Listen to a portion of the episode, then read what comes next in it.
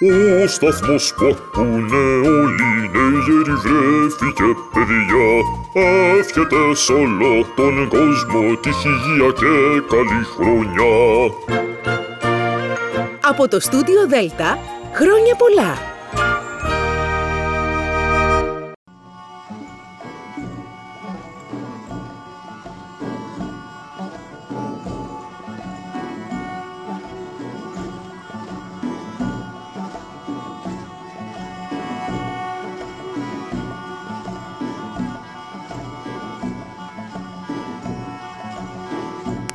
Καλή σας ημέρα κυρίες και κύριοι. Είναι η εκπομπή «Μύθοι και πολιτισμοί» με τη Γεωργία Αγγελή.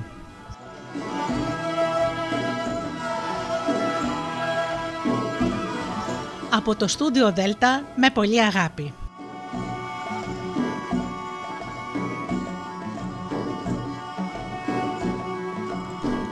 Μία εκπομπή με μύθους και παραμύθια από όλο τον κόσμο και παρουσιάσεις λογοτεχνικών βιβλίων παιδικών.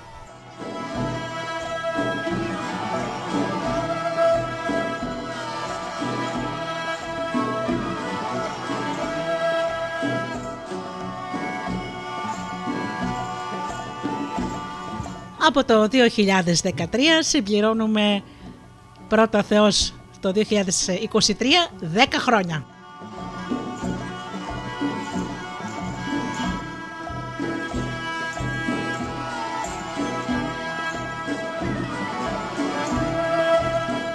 Να καλημερίσω όλους τους φίλους που μας ακούν από ό,τι πρόγραμμα και να μας ακούν είτε από τη σελίδα μας, είτε το Live24, είτε το Ape στο Google Play, από κινητά και tablets. Να σας ευχηθώ φίλοι μου χρόνια πολλά, να έχουμε όλοι καλά Χριστούγεννα, με υγεία, με αγάπη και ευλογίες στο σπιτικό μας όλων μας. Σήμερα σας έχω παραμύθια της Μικράς Ασίας. Παρουσιάζω λοιπόν ένα πολύ όμορφο βιβλίο, ένα, μια συλλογή παραμυθιών πριν γίνουν πρόσφυγες στα παραμύθια. Είναι ε, επιμελημένο από τον Δημήτρη Προύσαλη, το γνωστό αυτόν παραμυθά, κυκλοφορεί από τους εκδόσεις Αρμός. Περιέχει μέσα παραμύθια από τη Δυτική Μικρά Ασία, Καπαδοκία και Πόντο. Είναι λοιπόν μία συλλογή με παραμύθια για τα οποία έχει γίνει, ε, έχει γίνει φοβερή έρευνα, πολλών ετών έρευνα. Θα μας τα πει και ο Δημήτρης ε, κατόπιν στη συνέχεια, στην ωραία συνέντευξη που μας έδωσε. Παραμύθια λοιπόν από τις αλυσμόνιτες πατρίδες. Όμως φυσικά εννοείται θα βάλουμε τραγούδια της Μικράς Ασίας. Ξεκινάμε λοιπόν με τραγούδια και αμέσως μετά με το πρώτο παραμύθι.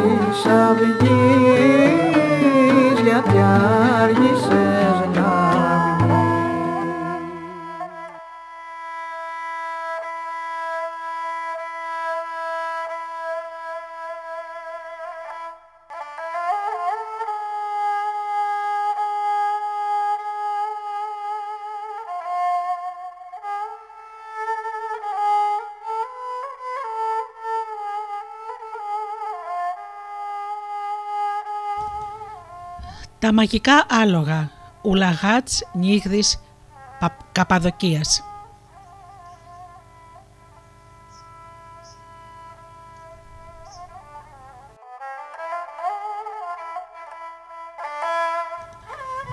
Λένε πως μια φορά και ένα καιρό ζούσε σε ένα τόπο ένας άντρας μαζί με τη γυναίκα του. Αυτοί οι τρεις γιου είχαν τρεις γιους, τρία παλικάρια. Κάθε μέρα που περνούσε ο άντρα είχε μια σκοτούρα, μια στενοχώρια να το βαραίνει το μυαλό. Μια μέρα λοιπόν τον βλέπω μεγάλος του γιος και τον ρωτά. Πατέρα, τι έχεις και είσαι μες στη στενοχώρια; Ο πατέρας τότε αποκρίθηκε. Ποιος θα φυλάξει τους ορού του σταριού απόψε; Σε, λίγε μέρ, σε λίγες μέρες θα περάσουν οι άνθρωποι του βασιλιά να πάρουν το φόρο από τον καρπό που θα μετρήσουν μέσα στη μεζούρα του κουτιού τους. Εγώ θα τον φυλάξω, είπε ο μεγάλος γιος, και σαν ήρθε το βράδυ, σκοτίνιασε, ξάπλωσε δίπλα στο σερό του στεριού. Όμως λένε πως τον πήρε ο ύπνος και αποκοιμήθηκε γλυκά. Τότε φανερώνονται στα ξαφνικά πολλά άλογα και τρώνε το μισό από τον καρπό. Το πρωί έρχεται ο πατέρας, είδε τη ζημιά που η μισή από τη σοδιά του ήταν φαγωμένη και έπεσε ξανά μέσα στη μεγάλη στεναχώρια και συλλογιζόταν. Τότε λένε φάνηκε ο δεύτερος γιος, ο Μεσαίος, βλέπει τον πατέρα του σε κλετισμένα και τον ρωτά: Πατέρα, τι έχεις και σε τέτοια στενοχώρια; Ο πατέρας σηκώνει το κεφάλι του, τον κοιτάζει και του λέει: Ποιος θα φυλάξει τη σοδιά του σιταριού; Άσε να την φυλάξω εγώ, πατέρα, λέει ο μεσαίος γιος.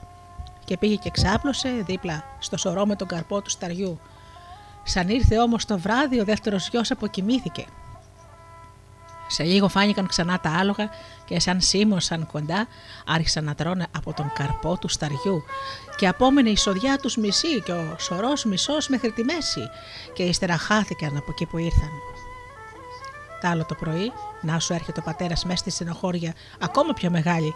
Τότε ήταν που παρουσιάστηκε μπροστά του ο τρίτος του γιος, ο πιο μικρός από όλους. Αντίκρισε τον κύριο του συγκλετισμένο και τον ρωτάει: Τι έχεις πατέρα και είσαι με τέτοια σκοτούρα; Ο πατέρας του αποκρίνεται. Θέλω να φυλάξεις το σωρό με τον καρπό από τη σοδιά του σταριού. Θα περάσουν οι άνθρωποι του Βασιλιά να πάρουν το φόρο σε σιτάρι και δεν θα βρουν τίποτα να τους δώσουμε. Ο πιο μικρός έκανε αυτό που του ζήτησε ο πατέρας του και στάθηκε να φυλάει το, στορό, το σωρό με το σιτάρι. Σαν ήρθε όμως το βράδυ και άρχισαν να πλώνονται τα σκοτάδια τριγύρω, τούτος ο γιος τα μάτια του δεν τα κλείσε. Τότε ήταν που φάνηκε ένα άλογο. Το παλικάρι όρμησε πάνω του, το άραπαξε από τη χέτη και με μια στο καβάλισε και το άλογο κίνησε να τρέχει και να καλπάζει. Να καλπάζει και να τρέχει. Καμιά φορά γυρίζει το άλογο και του λέει με ανθρώπινη φωνή: Κατέβα τώρα, πάρε μια τρίχα από την φούντα της ουράς μου και όταν με χρειαστείς, κάψτην και θα έρθω να σου σταθώ. Ο τρίτος γιος πήγε ξανά να φυλάξει το σωρό με τον καρπό της οδείας του σταριού και τη δεύτερη νύχτα, σαν έπεσε το σκοτάδι, φάνηκε κι άλλο άλογο. Το παλικάρι που έκανε πως κοιμόταν, σαν το άλογο σίμωσε πιο κοντά, πετάγεται, το αρπάζει από τη χέτη, δίνει μια και βρίσκεται καβάλα στη ράχη του. Το άλογο αρχίζει να τρέχει και να καλπάζει, και να καλπάζει και να τρέχει, μα το παλικάρι ήταν καλά καθισμένο πάνω στη ράχη του. Αφού το άλογο ίδρωσε και ξεφύσηξε, σταμάτησε και του λέει: Κατέβα τώρα, πάρε μια τρίχα από την ουρά μου και σαν με χρειαστείς, κάψτην και θα έρθω να σε βοηθήσω. Το επόμενο βράδυ γίνηκαν τα ίδια. Αυτός ξάπλωσε δίπλα στο σωρό του ζηταριού, φάνηκε ένα τρίτο άλογο που σίμωσε να φάει τον καρπό, πετάγεται το παλικάρι, το αρπάζει από τη χέτη και αρχίζει το άλογο να τρέχει και να καλπάζει. Το ζωντανό υδροκόπησε και κουράστηκε. Λαχάνιασε και σταμάτησε και το είπε με ανθρώπινη λαλιά να κόψει μια, νι... να κόψει μια τρίχα από την ουρά του και σαν το χρειαστεί να την κάψει και εκείνο θα φανεί να του σταθεί. Και έτσι και έγινε. Την άλλη μέρα το παλικάρι έπρεπε να φύγει για στρατιώτης, γιατί κίνησε πόλεμος με το γειτονικό βασίλειο. Σαν βρέθηκε στη μάχη και την τρίχα του πρώτου αλόγου, φανερώνεται τούτο. Το καβαλά το παλικάρι και έγινε σκοτωμός μεγάλος. Ο στρατός του άλλου βασιλιά, πάνω στο άλογο, ανάγκασε τους ξένους στρατιώτες να φύγουν, να σωθούν με τρεχάλα. Την άλλη μέρα που ο πόλεμος ξεκίνησε από την αρχή, το παλικάρι έκαψε τη δεύτερη τρίχα. Τότε φανερώνεται ξαφνικά το δεύτερο άλογο, το παλικάρι το καβαλάκι χύνεται πάνω στον ξένο στρατό. Έσφαξε πολλούς και ανάγκασε τους στρατιώτες του εχθρού να τρέξουν για να σωθούν. Ο βασιλιάς του τόπου τότε φύτεψε τρεις μιλιές στον κήπο του παλατιού του. Το παλικάρι έκαψε την τελευταία τρίχα και φάνηκε μπροστά του ένα άλλο άλογο. Βρέθηκε πάνω στη ράχη του και τραβά μακριά. Ο βασιλιάς όμως ήθελε να μάθει ποιος είναι αυτός που έρχεται στα ξαφνικά και μακελεύει τους εχθρούς Γι' αυτό έστειλε το στρατό του να τον φέρουν, τόσο φοβερός που ήταν του λόγου του. Και οι στρατιώτες έψαξαν όλο τον τόπο, μα δεν τον βρήκαν. Όταν τα μήλα και οι καρποί από τις τρεις μιλιέ του Βασιλιά ορίμασαν, έπεσαν με φασαρία στο χώμα του κήπου που είχε έρθει το παλάτι. Τότε ήταν που το παλικάρι τ' άκουσε και ήρθε καβάλα πάνω σε ένα άλογο και ο Βασιλιάς βγήκε στο παράθυρο μαζί με την κόρη του. Τον κάλεσε απάνω να τον γνωρίσει καλύτερα και η κόρη του και εκείνη τον αγάπησε και γίνανε οι γάμοι και ζήσαν ευτυχισμένοι.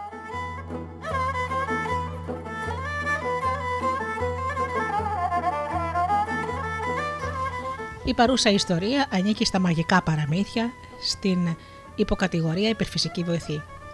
Κατατάσσεται στον παραμυθιακό τύπο ΑΤΑΦΙΟΥ 503 τα μαγικά άλογα. Με 34 παραλλαγές από όλο τον ελληνόφρονο χώρο στα επίσημα λαογραφικά αρχεία και μόνο με δύο καταγραφές από την περιοχή της Μικράς Ασίας, Καπαδοκία, Ουλαγάτς, Πόντος, Σάντα. Από τη ροή της αφήγησης δίνονται πληροφορίες που αφορούν σε περιεχόμενο οικονομικής δραστηριότητας και συγκεκριμένα στη λειτουργία της αγροτικής φορολόγησης, αφού αναφέρεται πως οι άνθρωποι του Βασιλιά μετρούσαν με ειδική μιζούρα κουτί τον συγκεντρωμένο καρπό της συγκομιδής και καθόριζαν τον επιβαλόμενο φόρο ανάλογα με την ποσότητά του. Πληροφορητής είναι ο Ιορδάνης Θεοδόρου.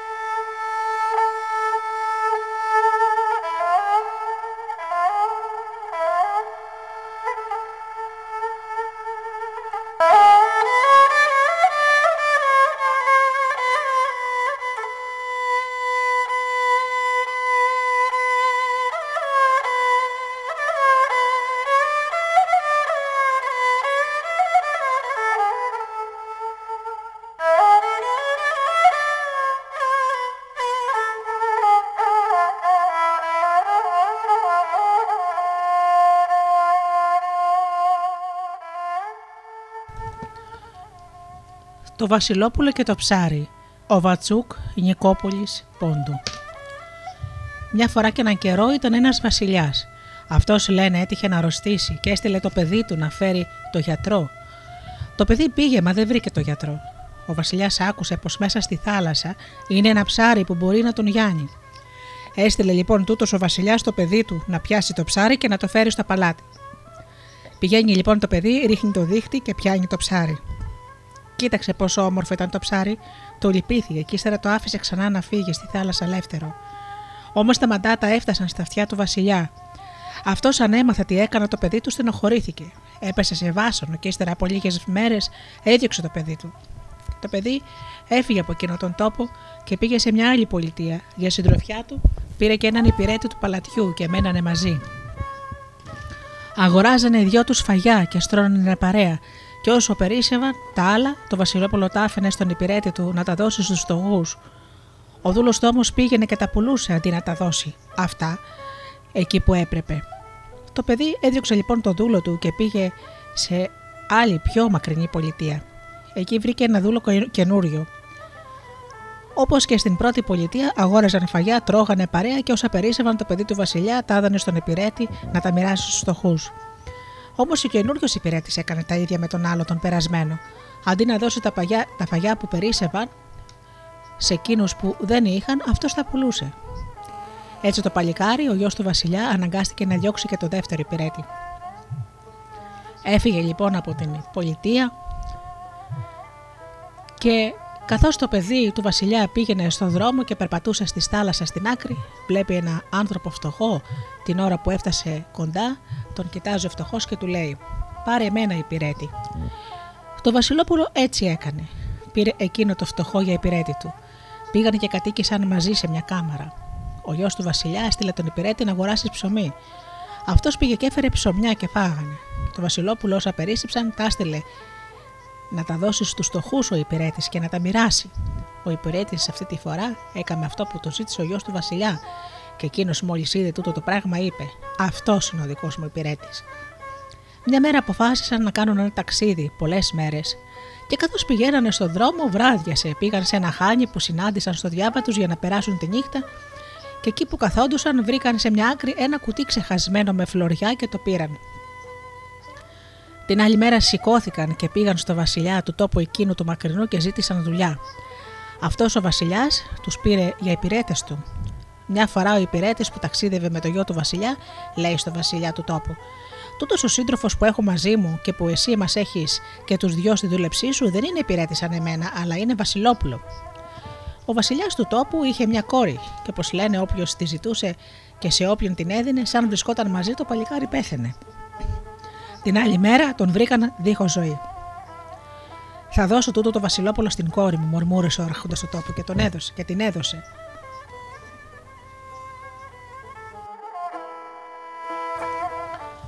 Το βράδυ που θα κοιμόντουσαν Αντάμα, το Βασιλόπουλο και η κόρη του Βασιλιά λένε πως τους έβαλαν σε μια κάμαρα και ο υπηρέτης του, παλα... του παλατιού μαζί με, το... με αυτόν του παλικαριού μπήκαν και εκείνοι μαζί τους. Την ώρα που καθόταν και τρώγανε και πίνανε, βγήκε από το στόμα του κοριτσιού της κόρης του Βασιλιά ένας σκορπιός. Ο υπηρέτης που παραμόνευε, ο υπηρέτης του Βασιλόπουλου δηλαδή, χτύπησε και σκότωσε τον σκορπιό. Και καθώς συνέχισαν να τρώνε και να πίνουν, βγήκε και ένας άλλος σκορπιός από το στόμα της κόρης του Βασιλιά. Ο υπηρέτης χτύπησε και σκότωσε και τον δεύτερο.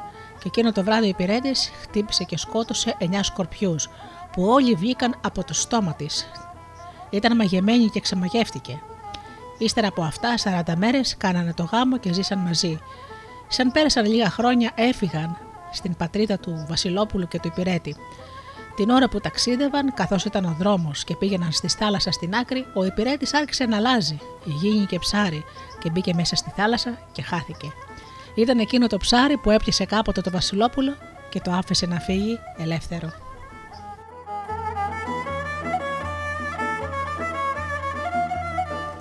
Αστήρι του Πόντου, περιοδικό σύγγραμμα εκδιδόμενο κάθε εβδομάδα, τεύχος 1 9 Μαρτίου του 1885. Η ιστορία ανήκει στα μαγικά παραμύθια πάλι, στην κατηγορία υπερφυσική βοηθή, χωρίς να κατατάσσεται με βεβαιότητα στον παραμυθιακό τύπο τα ευγνώμονα ζώα. Εν τούτη στον αντανακλά, αφού ο ήρωας σώζει τη ζωή ενός ψαριού, αναγκαίο για τη θεραπεία του βασιλιά πατέρα ψάρι, που αποδεικνύεται υπερφυσικός βοηθός, ανταποδίδοντας την πρώτερη σωτηρία του. Μια ανάλογη αφήγηση από το Λιβύσι, όπου είναι παρόντες τόσο παραμαθιακό τύπος 653β όσο και 852 καταλήγει σε παροιμιακό λόγο. Κάνε το καλό και ρίξω το γυαλό. Στο δεύτερο μέρος με τη Βασιλοπούλα αντανακλά τον τύπο 507α η κόρη με τα φίδια με προσαρμογή του αφηγητή αντί για φίδια να βγαίνουν σκορπιοί από το στόμα της.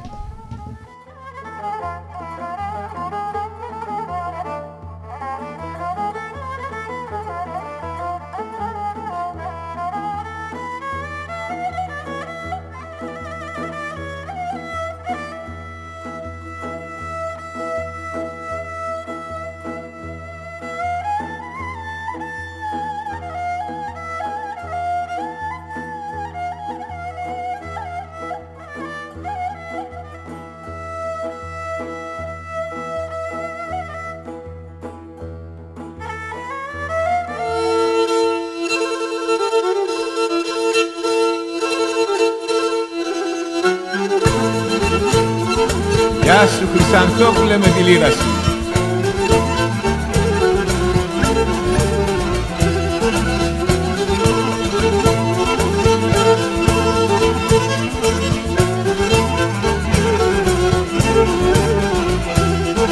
Έκαεν και το τσαμπασίν και πέμναν τα του βαρεγιάρια ραμάν και πέμναν τα του βαρεγιάρια ράμαν έρουξαν στο γουρταρέμαν τόρτους τα πάλι καραγιάρια ράμαν και νερούξαν στο γουρταρέμαν Tortusta canavare yar yaraman Bahaye kaen και μανιέν Tortusto barcar Εκεί άλλο δεν και πέμνεν μάναχον σαχτάρ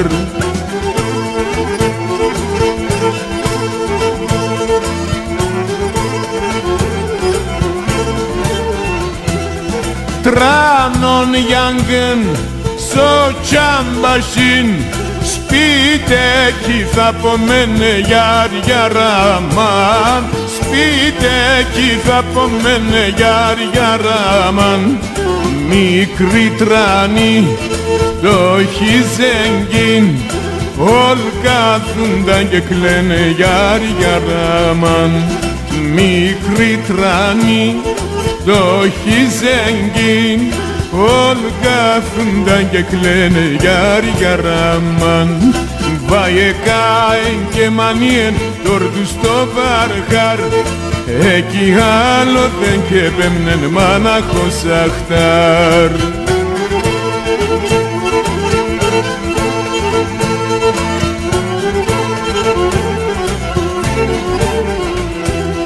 Κλέν τη Θεού τα πουλόπα Κλέν τα πέγα δωμάτια γιάρια ραμάν. Κλέν τα πέγα δωμάτια γιάρια ραμάν. Κλαίει το τσαμπλουκ το γαράκιολ Κλέν τε μορφά τελάτε γιάρια ραμάν. Κλαίει το τσαμπλουκ το γαράκιολ κλέντε μορφά τελάτε γιάρια ράμαν Βάιε κάεν και μανιέν τόρτου στο παρχάρ Εκεί άλλο δε και πέμνεν μάναχον σαχτάρ Βάιε κάεν και μανιέν τόρτου στο παρχάρ Εκεί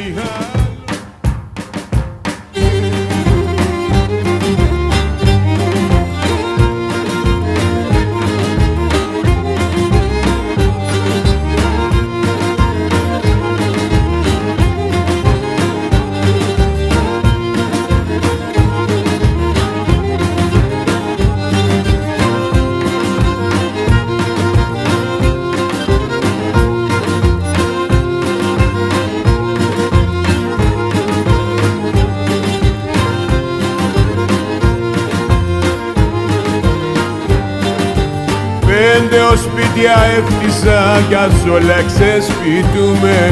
Πέντε ως σπίτια έχτισα κι ας όλα ξεσπιτούμε.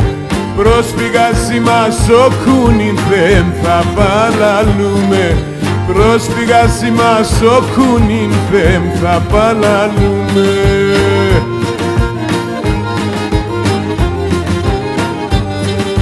Πατρίδα μαραεύωσε αμον καταραμένος.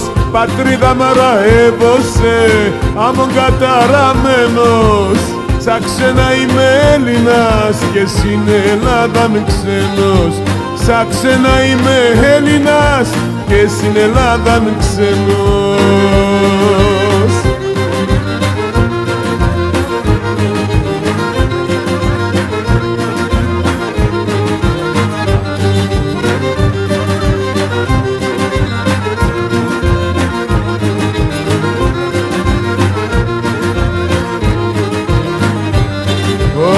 σπίτι αφέκανα μέσα σορμήν και πότα μάκρυν Ο σπίτι αφέκανα μέσα σορμήν και πότα μάκρυν Πεάδε αμαρμαρόχτη στα νερό να μόντο δάκρυν Πεγάδε αμαρμαρόχτη στα νερό να μόντο δάκρυν Αχ, πατρίδα μαραεύωσε αμον καταραμένος πατρίδα μαραεύωσε αμον καταραμένος σαν ξένα είμαι Έλληνας και στην Ελλάδα ξένος. Σαν ξένα είμαι Έλληνας και στην Ελλάδα ξένος. Έγινε την πόντι,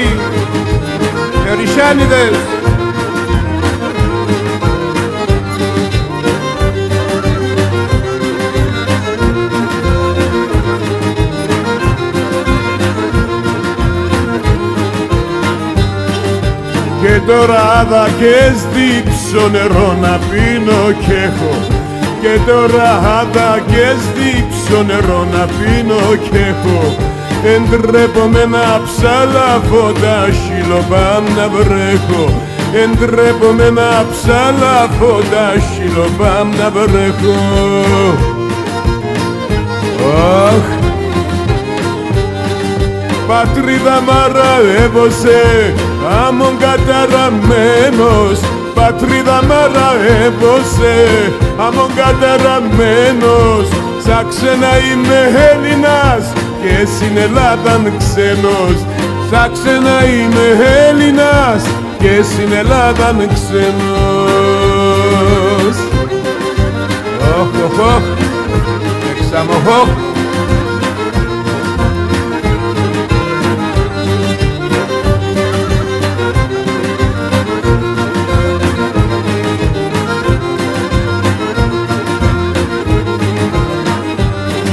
Σαν ξένα είμαι Έλληνας και στην Ελλάδα ξένος. Σαν ξένα είμαι Έλληνας και στην Ελλάδα ξένος.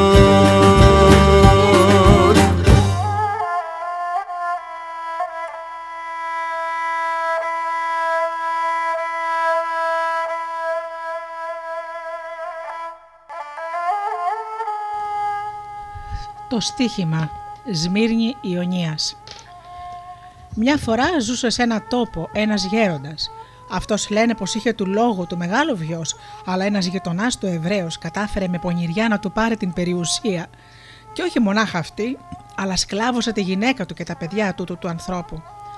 Ο γέρος δίχως ελπίδα, καμιά, αναγκάστηκε να φύγει από τον τόπο του και να ταξιδέψει μακριά. Μετά από πολλές μέρες ταξίδι με τα πόδια φτάνει σε ένα τόπο έρημο. Δεν υπήρχε τίποτα παρά μόνο ένας πύργος.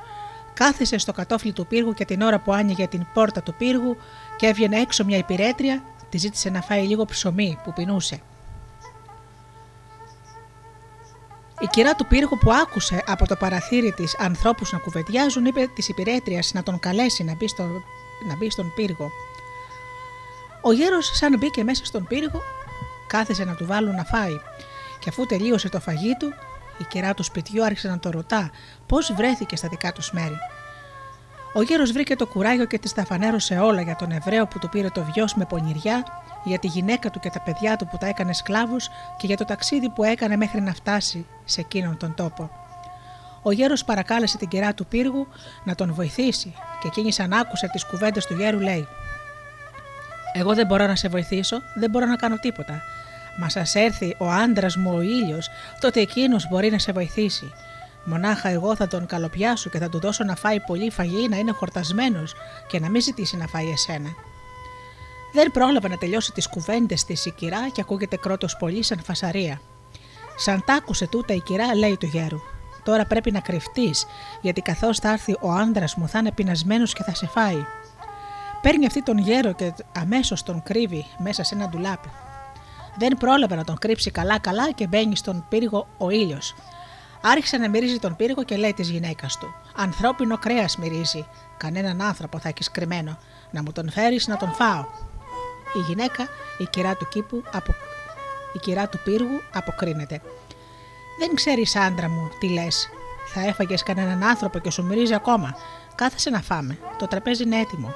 Και τον παίρνει για να τον καθίσει στο τραπέζι. Σαν έφυγε καλά-καλά ο ήλιος, τον ρωτά. Αν θέλει ακόμα να φάει κι άλλο. Όχι, όχι, χόρτασα πια και άνθρωπο να είχα μπροστά μου δεν θα τον έτρωγα. Της λέει ο ήλιος. Μου κάνεις όρκο πως ακόμα και άνθρωπο να σου φέρω δεν θα τον φας. Ο ήλιος ορκίστηκε πως δεν θέλει να πειράξει κανέναν. Τότε η γυναίκα του του φανερώνει το γέρο και του λέει την ιστορία του. Και ο ήλιος, αν άκουσε την ιστορία του γέρου, λένε: Πήγαινε στο χωριό σου και κατάφερε τον Οβριό να βάλει στοίχημα πως ο ήλιος δεν θα βγει από την Ανατολή αλλά από τη Δύση. Σαν σταθεί το πρωί πάνω ψηλά στο βουνό, οι ακτίνες μου πρώτα θα χτυπήσουν πίσω στη Δύση πάνω στην πλαγιά. Αυτοί οι λίγοι το ξέρουν. Ο, ε, ο γέρος έκανε εκείνο που τον ορμήνεψε ο ήλιος. Γυρίζει στο χωριό του, πηγαίνει, βρίσκει τον Οβριό και του λέει: Έλα να βάλουμε ένα στοίχημα. Από πού ανατέλει ο ήλιος κάθε μέρα, Από την Ανατολή ή τη Δύση; Αν σε κερδίσω, θα πάρω πίσω το βιό μου, τη γυναίκα μου και τα παιδιά μου, που τους έκανες σκλάβου σου. Αν κερδίσεις, θα γίνω υπηρέτη σου για πάντα. Ο Βριός που το είχε σίγουρο πως ο ήλιος βγαίνει από την Ανατολή έβαλε στοίχημα. Μας σαν το επόμενο πρωί στάθηκαν ψηλά στην κορυφή του βουνού και περίμεναν να φανεί ο ήλιος, ο Ιβραίο κοίταζε την Ανατολή και ο γέρος τη Δύση. Και όταν φάνηκε ο ήλιος, οι πρώτες ακτίνες έλαμψαν πίσω από τους δύο άντρες στην πλευρά του βουνού που ήταν στη Δύση, και ύστερα φάνηκε σιγά σιγά ο ήλιος από τα μέρη της Ανατολής. Όσοι χωριανοί είχαν ανέβει μαζί τους για να δουν ποιος θα κερδίσει το στοίχημα, είδαν τις ακτίνες του ήλιου να πρωτοφανερώνονται στη Δύση και βεβαίωσαν πως ο γέρος είχε κερδίσει τον αυριό και το στοίχημα. Τώρα θα έπαιρνε πάλι τους δικούς του πίσω, αλλά και το βιός του που με κόπο είχε φτάσει. Είχε φτιάξει τόσα χρόνια. Και έζησαν αυτοί καλά και εμείς καλύτερα. Αυτό το παραμύθι λοιπόν είναι του Νικολάου Πολίτου, λαογραφικά ασύμικτα, τόμος δεύτερος, εν Αθήνες, εκ του Εθνικού Τυπογραφείου 1921. Η παρούσα ιστορία ανήκει στα μαγικά παραμύθια, στην υποκατηγορία επιφυσικές αποστολές ή έργα. Κατατάσσεται στον παραμυθιακό τύπο ΑΤΑΒ 460β του ελληνικού καταλόγου κατάταξης του Γεωργίου Μέγα, αποτελώντας οικοτυπική ιστορία, υπόθεση δηλαδή που συναντάται μόνο στον ελληνικό πολιτισμό με 41 παραλλαγές από όλο τον ελληνόφωνο κόσμο στα επίσημα λαογραφικά αρχεία και με 5 καταγραφές από την περιοχή της Μικράς Ασίας, Σμύρνη, Προύσα, Καπαδοκία. Το στίχημα αναφορικά με το από πού βγαίνει ο ήλιος συναντάται και σε άλλες ιστορίες που σχετίζονται με την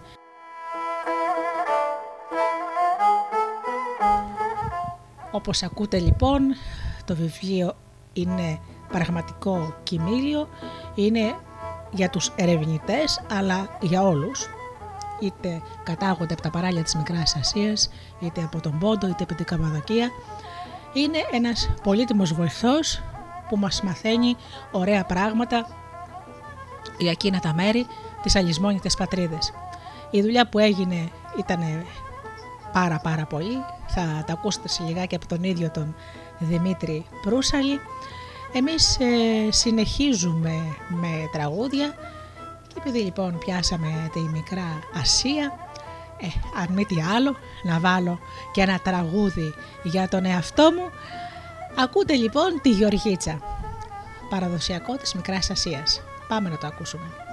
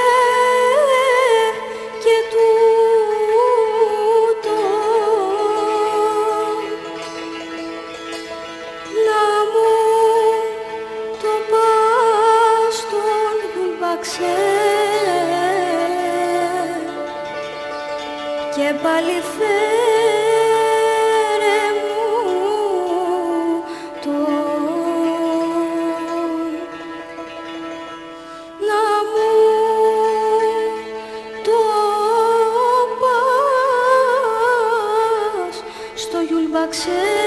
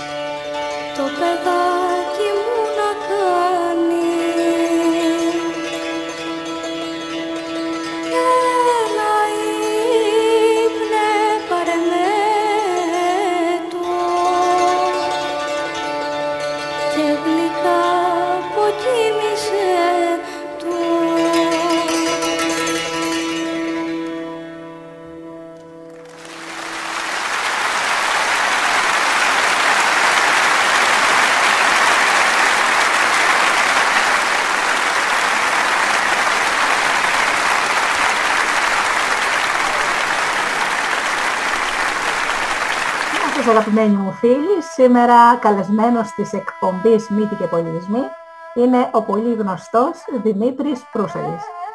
Καλησπέρα Δημήτρη μου. Καλησπέρα Γεωργία. Λοιπόν, αφορμή της συνέντευξης ε, σήμερα αγαπημένοι μου φίλοι είναι το νέο βιβλίο που εκδόθηκε από τις εκδόσεις Αρμός πριν γίνουν πρόσφυγες στα παραμύθια. Είναι μια δουλειά η οποία θα μας πεις βέβαια και εσύ φαίνεται ότι σε- σου πήρε χρόνια να την κάνεις. Έχεις συλλέξει παραμύθια από Δυτική Μικρά Ασία, από Καποδοκία, Πόντο, με ιστορικά στοιχεία, ποιος σου το έδωσε, πού το βρήκες ε, και τα έχεις τακτοποιήσει σε κατηγορίες. Είναι δηλαδή ένα βιβλίο για μελέτη. Σου δίνω όμως το λόγο να μου πεις περισσότερες πληροφορίες για το βιβλίο. Ναι. Λοιπόν, ε, όπως ε, ξέρουμε όλοι, το, χίλια- το 2022 Μμμ. ε, συμπληρώνεται, συμπληρώνεται 100 χρόνια ε, από την μικρασιατική καταστροφή και ό,τι αυτή έφερε στο νεότερο ελληνισμό. Σαφώς. Τόσο στους μικρασιάτες Έλληνες Μμμ. ε, όσο και στους Έλληνες της Μητροπολιτικής ε, Ελλάδας γιατί στους μεν πρώτους έφερε την καταστροφή στους δε δεύτερους έφερε μια ολοκληρωτική θα λέγαμε ανανέωση Ναι. καθότι ε, ο ξεριζωμός των αδερφών μας από τον Πόντο, την Καπαδοκία και την ε, Δυτική Μικρά Ασία όπου υπήρχαν ελληνόφωνες ή κυκλικόφωνες κοινότητες με ε, ε, ορθόδοξη χριστιανική πίστη ε, έφεραν την αναγέννηση στα χώματα της ε, μητέρας Ελλάδας αφού όπου βρέθηκαν αυτοί οι άνθρωποι ε, κατάφεραν ξεκινώντας από το μηδέν να μπολιάσουν ε, τα καινούργια τους τίματα με επιτυχίες, με ε, ε, ε, προωθήσεις προς τα μπρος σε όλους τους τομείς κοινωνικής και πολιτιστικής ε, ζωής αφού ξέρουμε πολύ καλά ότι η παρουσία των μικρασιατών ε, ε, πραγματικά έδωσε ε, μια πολύ μεγάλη δύναμη όθησης ε, τόσο στην κοινωνία όσο και στον πολιτισμό. Δεν είναι μονάχα που αυτοί οι άνθρωποι... Δημιούργησαν πολιτισμό, το ξέρουμε όλοι όπως αυτό. άλλες περιοχές- Ορίστε. Δημιούργησαν πολιτισμό. Ναι, είχαν πολιτισμό από τα πριν, ε, απλά με τη δική τους την ε, ανάσα και την ε, ματιά και επειδή ήταν και μια περιοχή η οποία γνώρισε την ε, ε, αλληλόδραση και με άλλα, άλλους πολιτισμούς, τόσο της Δύσης όσο και της Ανατολής, η δική τους η ματιά ήταν, ε, ας το πούμε έτσι, πιο διευρυμένη, πιο ε, ανοιχτή σε πολλές περιπτώσεις και κατάφεραν ξεκινώντας από το μηδέν να δημιουργήσουν καινούργιους δρόμους ε, στο νέο ελληνικό πολιτισμό. Ναι. Οπότε με αφορμή αυτά τα 100 χρόνια που, συμπληρώνθηκα- που συμπληρώνονται φέτος, Μμμ. ε, σκέφτηκα ότι θα ήταν μια πάρα πολύ καλή ιδέα να δημιουργηθεί ένα βιβλίο που να επικεντρώνεται στο μικρασιατικό παραμύθι.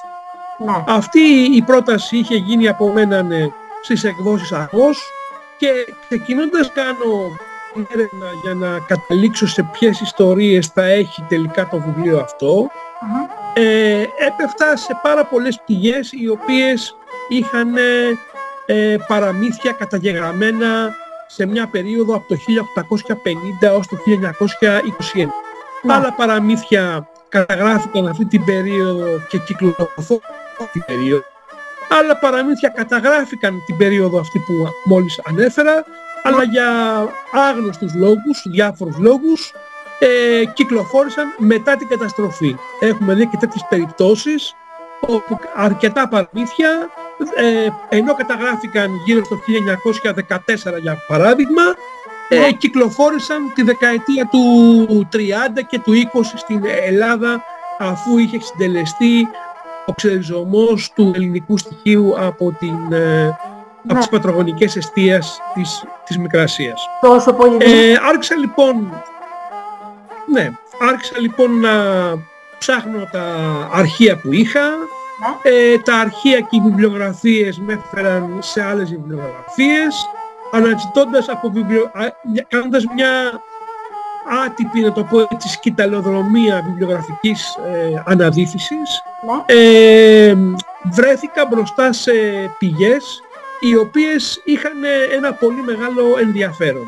Το Ωραία. ενδιαφέρον ήταν γιατί το μικρασιάτικο παραμύθι ε, καταγράφηκε τόσο από Έλληνες ε, μικρασιάτες ε, όσο και από ξένους ε, επιστήμονες και λόγιους ε, οι οποίοι ε, αντιμετώπισαν το μικρασιάτικο παραμύθι όχι τόσο ως ένα είδος μελέτης της λαογραφίας Ναι. ε, αλλά ένα αποτύπωμα των- των γλωσσικών τοπικών διαλέκτων που έχει ιδιαίτερης εκτίμησης και προσοχής από τους ξένους επιστήμονες γλωσσολόγους και έγιναν και αντικείμενο καταγραφής σε μια περίοδο από τα 1880 περίπου μέχρι από το 1870 περίπου μέχρι το 1914. Ωραία. Ε, να, πω, Άρα στο βιβλίο αυτό μπο- ναι, να πω στους ακροατές πες, ότι πες. ε, στο βιβλίο ε, ε, τα παραμύθια δεν είναι στην τοπιολαλιά ε, της κάθε περιοχής. Ε, τα Ναι. έχεις ε, γράψεις στην νεοελληνική. Δηλαδή μην νομίζουν ότι είναι ας πούμε, στη, και δεν καταλαβαίνουν όσο δεν είναι πόντι, ξέρω εγώ, οι μικρασιάτες. Ναι, αυτό που έχει μεγάλο ενδιαφέρον στη συγκεκριμένη συλλογή είναι ότι πρώτα απ' όλα είναι παρούσα όλη η Χερσόνησος της Μικράς Ασίας. Και όταν λέμε Μικρά Ασία, εννοούμε τη Δυτική Μικρά Ασία και τα παράλια της, εννοούμε τα υπηρετικά ε, της κεντρι- των κεντρικών περιοχών που είναι η Καπαδοκία. Και μιλάμε βέβαια και για το βορειοανατολικό κομμάτι της Μικράς Ασίας που ακουμπά τον εύξηνο πόντο και δεν είναι άλλο από την περιοχή του πόντου.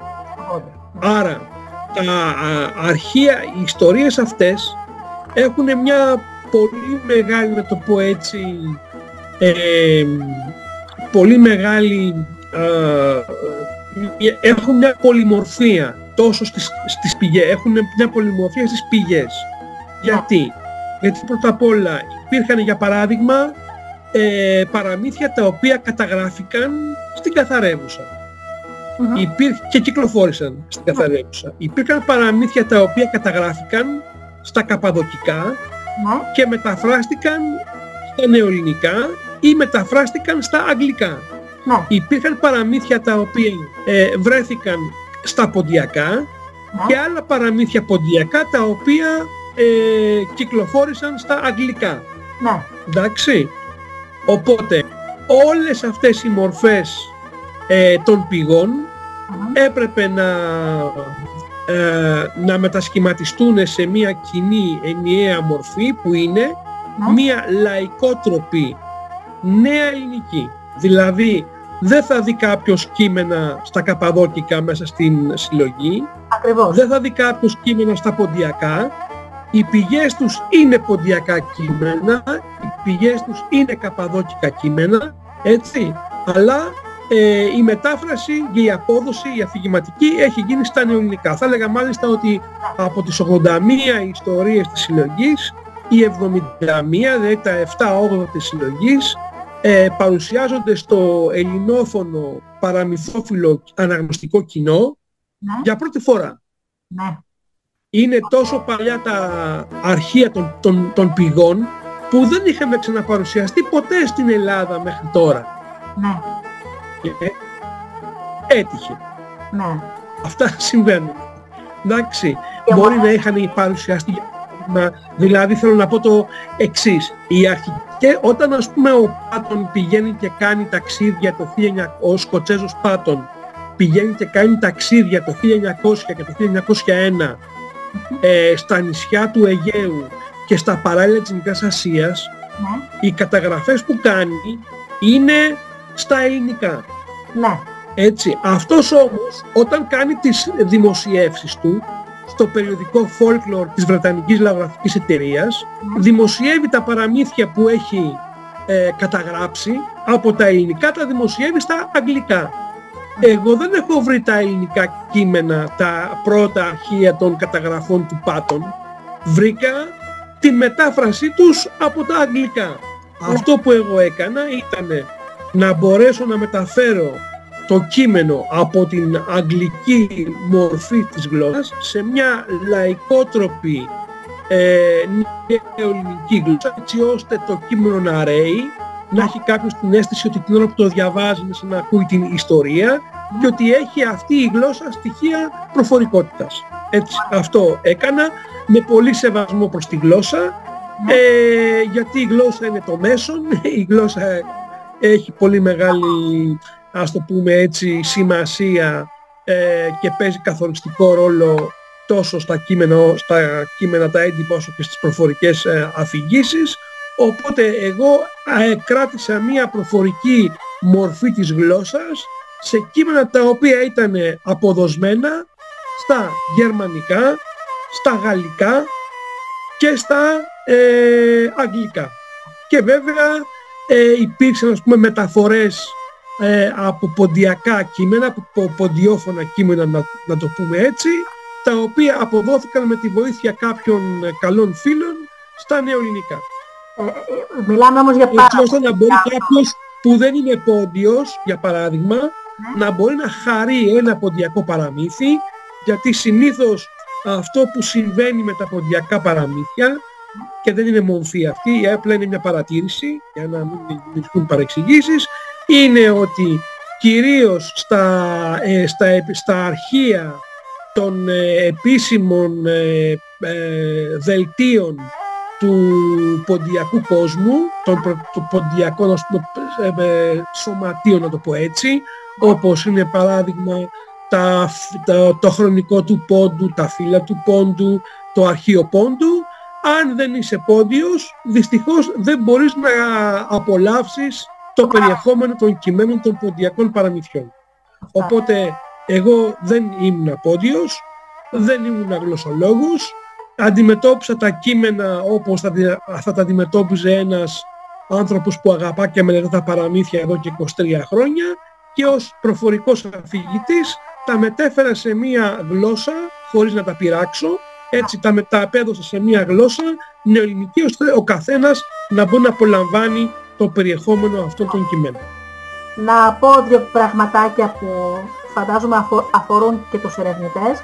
Σε κάθε παραμύθι εκτός από την πηγή σου αναφέρεις και σε ποιο παραμυθιακό τύπο ανήκει το παραμύθι ούτως ώστε να μπορεί εύκολα να το βρει κάποιος στην παγκόσμια κατάταξη των παραμυθιών και μου αρέσει που τα έχεις χωρισμένα σε κατηγορίες. Είναι μύθοι ζώων της Μικράς Ασίας, μαγικά παραμύθια, ε, μικράς, ε, θρησκευτικά, έτσι, ε, ευτράπελα, ρεαλιστικά.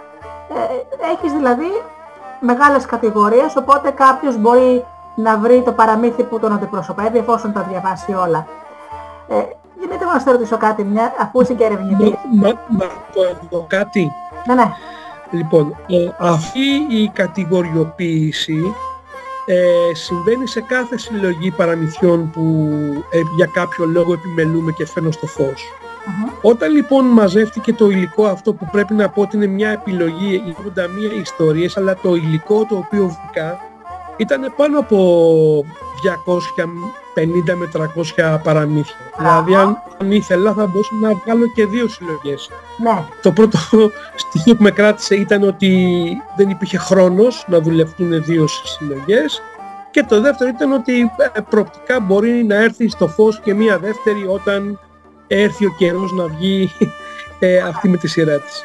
Ναι, ναι. Ε, εί- είχα λοιπόν ένα μικρό, ένα μικρό δίλημα. Δεν ήξερα πώς να, να φέρω στο φως αυτό το ε, υπέροχο υλικό. Ε, στην αρχή σκέφτηκα να τα κατηγοριοποιήσω γεωγραφικά. ναι. Μετά λέω θα πέσει πολύ Σμύρνη μαζί, πολύ Πόντος ε, μα- μαζί ε, και μια Καπαδοκία ενδιάμεσα. Ναι. Οπότε άφησα αυτή την ε, σκέψη στην άκρη και αποφάσισα να λειτουργήσω πιο πολύ ως ε, παραμυθολόγος λαογράφος, δηλαδή να κατηγοριοποιήσω το υλικό με βάση την κατάταξη των παραμυθιών. ναι. Για όσοι είναι λίγο πιο ψηλιασμένοι, να πω ότι όλα τα παραμύθια δεν είναι ίδια.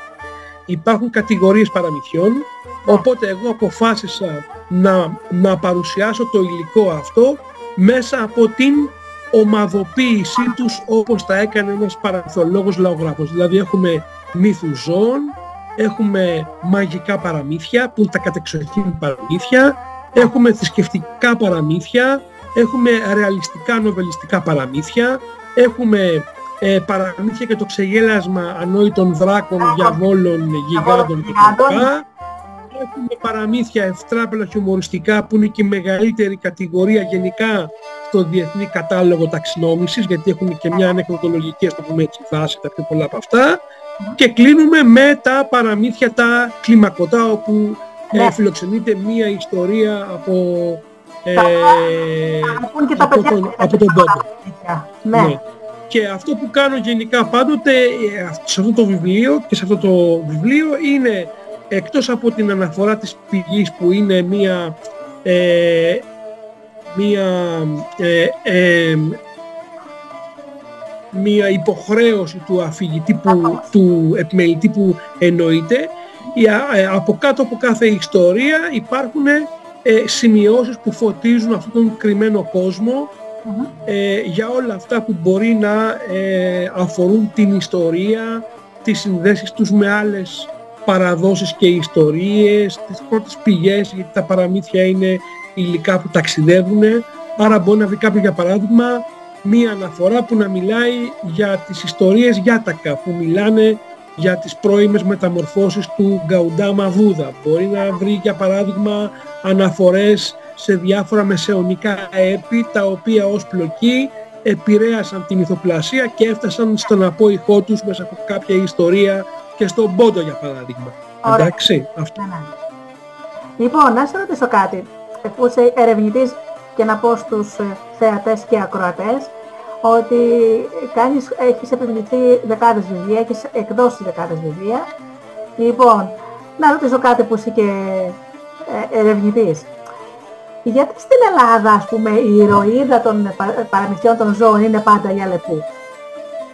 Πώς γίνεται αυτό; Κοίταξε λίγο, αυτό συμβαίνει γιατί είναι, πρώτα απ' όλα να πούμε ότι τα πα- παραμύθια είναι δημιουργήματα ε, των αγροτικών κοινοτήτων, Μμμ. άρα ένα κυρίαρχο ζώο της ε, πανίδας ε, της ελληνικής κυρίως αφού μιλάμε για τον ελληνόφωνο κόσμο είναι οι Αλεπούδες και θα δούμε ε, πάρα πολλές φορές πρωταγωνίστρια την Αλεπού και τον Λύκο Ρίκο. ή την Αρκούδα υπάρχουν ολόκληροι κύκλοι παραμυθιών, δηλαδή στους μύθους ζώων. Μπορεί να βρει κανείς για παράδειγμα μία υποκατηγορία που είναι οι ιστορίες της πονηρής Αλεπούς που περιλαμβάνουν περίπου 70 διαφορετικά παραμύθια. 70 διαφορετικούς τύπους. 70 δηλαδή διαφορετικές πλοκές. Ναι, ναι. Από εκεί και μετά η μυθοπλαστική ικανότητα του κάθε αφηγητή και η διάθεσή του μπορεί να συμπλέξει τύπους, να ενώσει δηλαδή πλοκές και υποθέσεις και να κάνει τις δικές του παραλλαγές. Ναι, να πω ότι στις, στην κατηγορία μύθι ζώων έχεις και το λιοντάρι, έχεις και τον αϊτό, δεν είναι μόνο για λεπού. Απλώς ε, εμένα μου έκανε εντύπωση. και να πω, Ναι, ναι, αφηγήτρια μάλλον πρέπει να ήμουν από παιδί γιατί όταν αφηγούμουν, ε, το πρώτο μου κοινό ήταν η αδερφή μου και τα ξαδέρφια μου. Όταν τους αφηγούμουν λοιπόν ένα παραμύθι, έβαζα και δικά μου μέσα ή το άλλαζα λιγάκι αν δεν μου άρεσε εμένα το τέλος ε, και το έκανα, ξέρεις, κάπως δικό μου. Οπότε μετά όταν ε, ε, έγινα να ασχολούμαι πιο πολύ, είδα ότι τελικά ο αφηγητής αυτό κάνει. Βάζει και ίσως και δικά του στοιχεία Ε, μέσα. μα, ε, ο αφηγητής, ο λαϊκός αφηγητής κινείται μέσα, ανάμεσα από δύο δρόμους. Ο ένας δρόμος είναι αυτός που αφορά την ιστορία που κληρονομεί προφορικά, αυτήν δηλαδή στην οποία μαθητεύει και την οποία την ακούει από παιδί από τον πατέρα του, τη μάνα του, τον παππού του, τη γιαγιά του, τους θείους του, τους συγγενείς του, κάποιον ε, επώνυμο παραμυθά της ε, γειτονιάς του ή του χωριού του. Ε, και ε, ο άλλος δρόμος είναι ε, η, πα- η προσωπική μυθοπλασία και η διάθεσή του να παρέμβει σε αυτό το κληρονομημένο υλικό. Άρα δηλαδή πατάει σε δύο βάρκες ο λαϊκός αφηγητής. Ε, το ένα πόδι πατάει στη βάρκα της ιστορίας που έρχεται από την προφορική παράδοση, από το στόμα στην καρδιά και από την καρδιά στο στόμα. Και η άλλη βάρκα είναι ε, πόσο αυτή η ιστορία τελικά θα υιοθετηθεί από τον ίδιο, θα έρθει σε επαφή με τον ψυχολογικό του κόσμο, τα συναισθηματικά του ταρακουνήματα, τους προβληματισμούς του, τις επιρροές του, το όλο το αντιληπτικό και ηθοεθυμικό του, ας το πούμε έτσι, πλαίσιο, για να μπορέσει να βρει καινούργια μορφή έκφρασης και απόδοσης. Γι' αυτό εξάλλου μιλάμε και για τους παραμυθιακούς τύπους που ενώ είναι πλοκές συγκεκριμένες, Ναι. μία πλοκή μπορεί να έχει τόσες αφηγήσεις, τόσες παραλλαγές, όσοι είναι και οι άνθρωποι που την είπανε. Καθώς. Γι' αυτό και μάλιστα οι σημειώσεις τις συγκεκριμένες του βιβλίου, ε, που είπαμε ότι είναι κάτω από κάθε ιστορία, ενώ στα προηγούμενα βιβλία είναι στο τέλος του βιβλίου, Δεν ξέρω, τα έχω πάρει. πολλές φορές κάνονται με τον τρόπο αυτό. Μπορεί να βρει κανείς λοιπόν στις συγκεκριμένες σημειώσεις κάτω από κάθε ιστορία να βρει και πώς παρουσιάζονται, πού παρουσιάζονται στον μικρασιατικό χώρο αυτές οι ε, παραλλαγές. Λέω για παράδειγμα τώρα εδώ έχω και μια ιστορία. Λέω για παράδειγμα ότι ε, μισό λεπτάκι να την βρω. Μμμ. Τέλος, τέλος πάντων, ε, α- αναφέρω και πόσες παραλλαγές υπάρχουν τις ιστορίες, τις ιστορίες αυτής και στον μικρασιατικό ε, χώρο. Λέω ότι έχει ας πούμε τόσες στον ελληνόφωνο χώρο παραλλαγές και στην ε, Μικρασία τη βρίσκουμε εδώ, εδώ, εδώ, εδώ και εδώ για να δούμε λίγο και την κινητικότητα. Ναι, για να παράδειγμα, πω με την ευκαιρία αυτή ότι υπήρχαν πάρα πολλοί μύθοι ζώων οι οποίοι είχαν ε, παρουσία μόνο στον πόντο. ναι, Έτσι, δηλαδή δεν τις συναντά κανείς ως ιστορίες στην, στον κύριο ελλαδικό κορμό, αλλά έχουν μια ιδιαίτερη παρουσία μόνο στον πόντο. ναι. Εμένα λόγω χάρη μου άρεσε και το, το λαλουσάκι πολύ. Ε, να πω στους ε, ε, φίλους ότι η λαλουσάκι είναι φλογέρα, έτσι. Ναι, αυτό είναι από άλλο βιβλίο δικασιατικών παραμυθιών. το λαλουσάκι Είναι το δεύτερο. λιβύης ηλικίας. Ναι. Ναι, ε, ε, κατάλαβα ναι, εντάξει, ωραία. Ποια είναι αυτή, σε ποια σελίδα. 100, 99. 199. Ναι, Ναι, το λασάκι και το σκουφάκι. Έχεις δίκιο.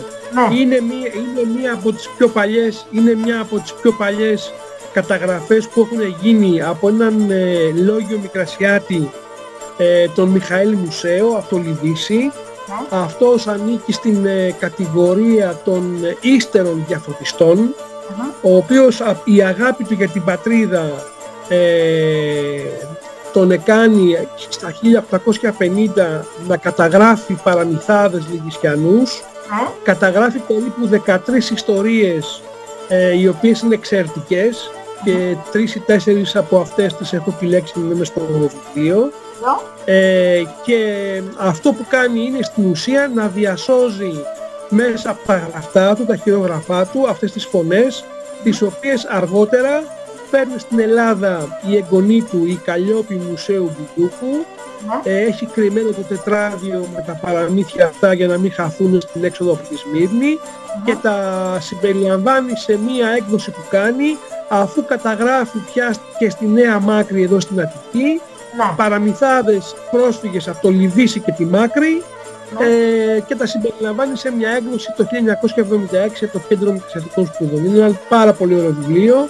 Εξαιρετικό, ε, το οποίο είναι μια ανάσα του μικρασιάτικου παραμυθιού από την περιοχή των παραλίων ε, της Δυτικής Μικράς Ασίας. Μάλιστα. Από το Λιβύση που είναι μια περιοχή απομονωμένη θα λέγαμε. Ήταν στο νότο και σε μια ας πούμε, απομονωμένη από τις άλλες περιοχές που είχαν έτσι μια, ένα πιο ενιαίο χώρο. Α- Αιδίνη, Αϊβαλή, Έφεσο, Λικαρνασό, Πέργαμο κτλ. κτλ. Το Λιβύση είναι μόνο του, είναι, είναι απομονωμένο. Ναι, δεν την Έτσι. είχα την περιοχή, την έμαθα από το βιβλίο. Δεν ε, την είχα ακουστά. Ναι, ναι, Ε, ναι. Είναι ε, να από το, από το Λιβύση στην περιοχή της ε, Λυκίας. Α, ναι. Ε, να πω ότι ε, πάλι άλλη μια φορά θα πω για την παγκοσμιότητα των παραμυθιών. Στην 195 σελίδα έχει το σημαδεμένο δαχτυλίδι που λιγάκι μου θύμισε τον Αλαντίν. Ισχύει αυτό. Ναι, Ναι.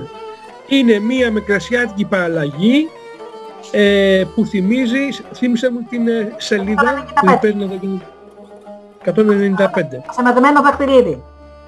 Ναι, ναι, ναι. Ε, ισχύει είναι από ότι είναι μία εκδοχή, μια παραλλαγή αφηγηματική ε, του Αλαντίν ε, με, ε, που ε- έχει, ε, εδώ έχει πηγή της στο, την περιοχή του Φερτέκιον της Καπαδοκίας. Α, μόνο που αντί για τζίνι ε, βγαίνει ο Δερβίσης ας πούμε μέσα από το, το δαχτυλίδι. Αντί για τζίνι βγαίνει ο, ο Δερβίσης γιατί έχουμε πει ότι ο κάθε παραμυθάς ε, κρατάει στοιχεία της ιστορίας και διανθίζει την πλοκή με καινούργιες, ε, με καινούργιες φιγούρες, κάνει αντικαταστάσεις, κάνει προσαρμογές, έτσι ώστε η ιστορία να έρθει πιο κοντά στο πλαίσιο στο οποίο ακούγεται.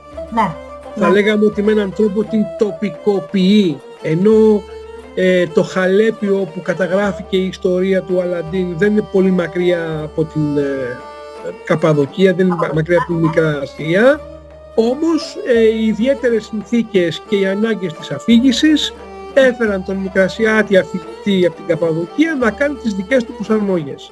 Αυτό που θα έκανε δηλαδή κάθε αφηγητής Πάρα πολύ, ναι. ε, που θέλει να φέρει την ιστορία πιο κοντά στο, στο κοινό του. στο κοινό του. Λοιπόν, να πω, ε, θα ρωτήσω κιόλας ε, μερικά πράγματα να μας σε μάθουν ακόμα πιο πολύ, γιατί ε, σε- σε ξέρουν αρκετ, αρκετός κόσμος. Να μας πεις λίγο για τη λέσχη αφήγησης, στην οποία τόσο ευγενικά με έχεις φιλοξενήσει και εμένα. Ε, και για το Πήλιο, αυτό το ωραίο φεστιβάλ που γίνεται κάθε χρόνο παραμυθιού. Πες μας λίγα λόγια. Ναι. Να, να πω ότι εμένα είναι η αγάπη μου για τα παραμύθια ε, με έφερε πρώτα απ' όλα ε, πριν από πολλά χρόνια όταν έψαχα να βρω ως δάσκαλος ε, της πράξης ο- με, ε, ε, με έσπρωχνε να βρω ε, εργαλεία και τρόπους ε, που να μπορώ να κάνω το μάθημά μου πιο ενδιαφέρον Ναι. ε, με, με τα παιδιά.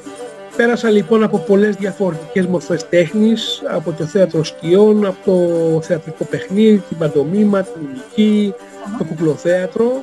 Γνώρισα και το παραμύθι. Όταν όμως άρχισα να φουγούμε παραμύθια σιγά σιγά μέσα στην τάξη και να τα συνδέουμε με τα διάφορα μαθήματα, τα θετικά, την ιστορία, την γλώσσα, την αγωγή, τη γεωγραφία, είδα τις, ε, την ανταπόκριση που είχαν στα παιδιά και την επενέργειά τους, κατάλαβα ότι δεν είναι μονάχα ένα εργαλείο, όπως συνηθίζουν κάπως οι δάσκαλοι να βλέπουν όλα τα πράγματα που να μην είναι μπροστά τους, αλλά είναι η απόλυτη ποιητική διέξοδος για να μπορέσει κάποιος να μιλήσεις στη φαντασία του καινούργιου ανθρώπου, να μπορέσει να μπολιάσει τις ανησυχίες του με διδάγματα, με ηθικές αξίες και με καταστάσεις όπου τα πάντα μπορούν να συμβούν και να, να, να δημιουργήσει εκείνη την ευκαιρία έτσι ώστε να μπορέσει και η γλώσσα ε, να μπολιαστεί και να ε, δημιουργήσει καινούργια ε, σώματα αφήγησης. Ε, οπότε αυτή μου η σχέση με έκανε να ασχοληθώ με το παραμύθι.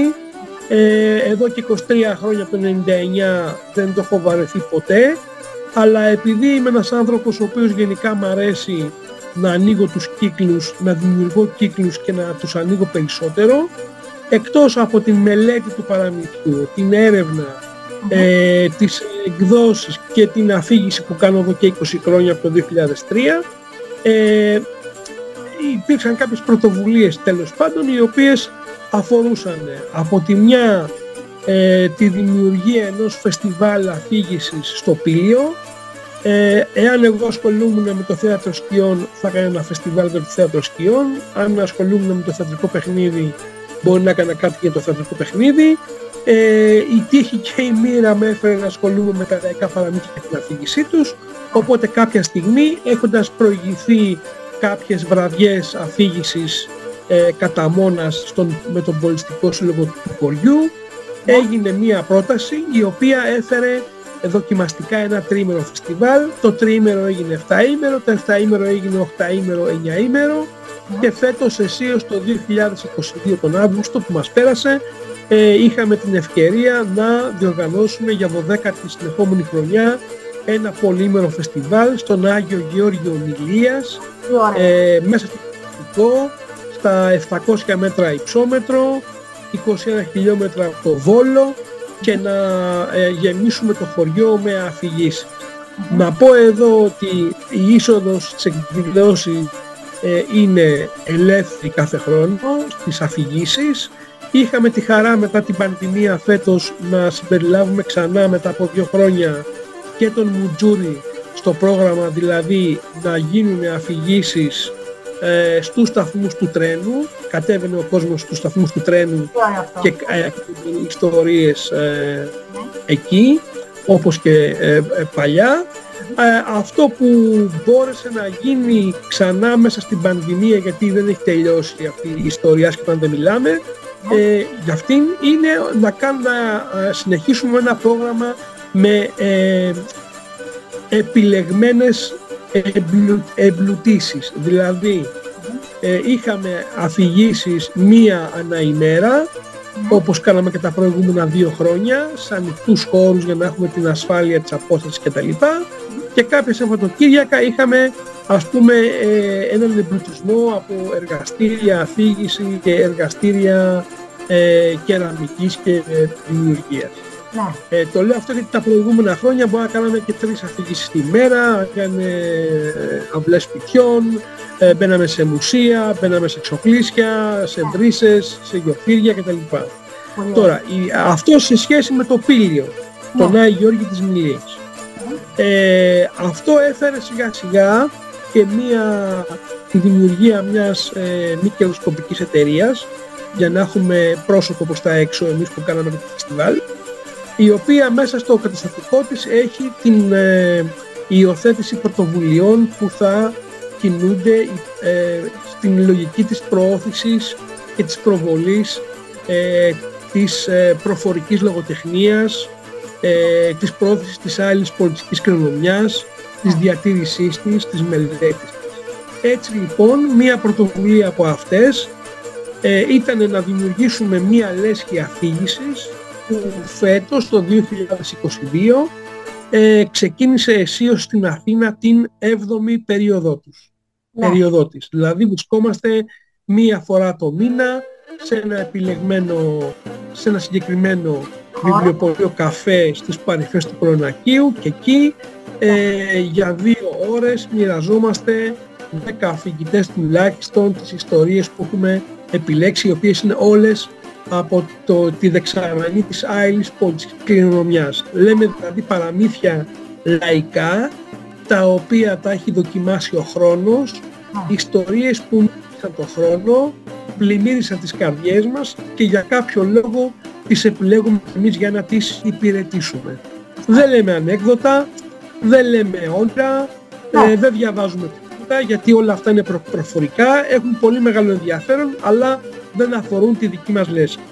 Αυτή η λέσχη λοιπόν της ε, αφήγησης Αθήνας, λέσχη αφήγησης Αθήνας, μοιράσου και εσύ μια ιστορία, έφερε τα επόμενα χρόνια τη δημιουργία μιας δεύτερης λέσχης αφήγησης στο Βόλο, μιας αδερφής λέσχης, όμορης λέσχης και την χρονιά που μας πέρασε και εγώ πάω με τις σχολικές χρονιές τη χρονιά 2021-22 τον Απρίλη που μας πέρασε είχαμε αισίως την δημιουργία και της λέσχης αφήγησης Θεσσαλονίκης η οποία ξεκίνησε τη δεύτερη περίοδο της φέτος τον ε, Σεπτέμβρη με έναν καινούριο χώρο που είναι η Δημοτική Βιβλιοθήκη της πόλης.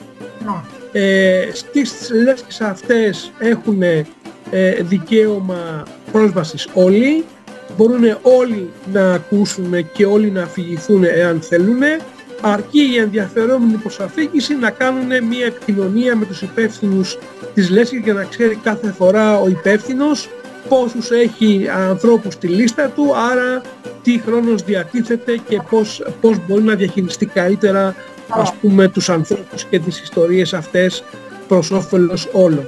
Αυτό κάνουμε. Ε, και Και είναι... ε, ε, πρόσφατα λειτουργήσε και μία λέσχη αφήγησης ε, στη Λάρισα, δοκιμαστικά, είχε κόσμο, πήγε καλά και να δούμε αν θα μπορέσουμε να υποστηρίξουμε και την λειτουργία μιας τέταρτης λέσχης στη Λάρισα γιατί η ανάγκη για παραμύθια ε, είναι μέσα στην καρδιά του ανθρώπου.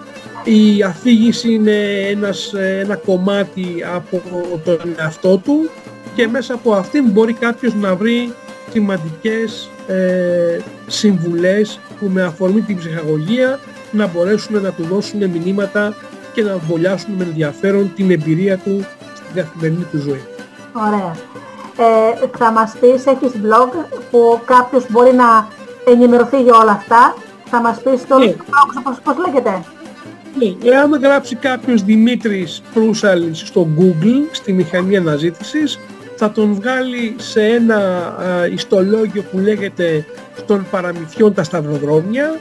Ωραία. Εκεί είναι συγκεντρωμένο όλο το υλικό που με αφορά, αφηγήσεις, καλαντάρια αφηγήσεων, εργαστήρια, ομιλίες σε συνέδρια, εκδόσεις, Ναι. ε, διάφορες συνεργασίες, ε, αφιερώματα, συνεντεύξεις και μπορεί κάποιος να πάρει μία ιδέα από την δική μου μικρή προσωπική συμβολή σε αυτόν τον χώρο γιατί όλοι βάζουμε το λιθαράκι μας ο καθένας με την ποιότητά του και με την ε, συνείδησή του και πιστεύω ότι χρειάζονται πάντοτε καινούργια φοιτητές για να μπορέσουμε να μεγαλώσουμε τον κύκλο και των ανθρώπων που αγαπούν το παραμύθι και θέλουν να το γνωρίσουν και ως ακροατήριο αλλά ενδεχομένως και ως ε, αναδυόμενοι αφηγητές και αφηγητρίες. Ναι. Πολύ ωραία. Ε, κάνεις πάρα πολλά πράγματα για το παραμύθι. Εγώ πάντα λέω στους ακροατές μου και στους, ε, τηλεθεα... στους τηλεθεατές ότι το παραμύθι σημαίνει παρηγοριά.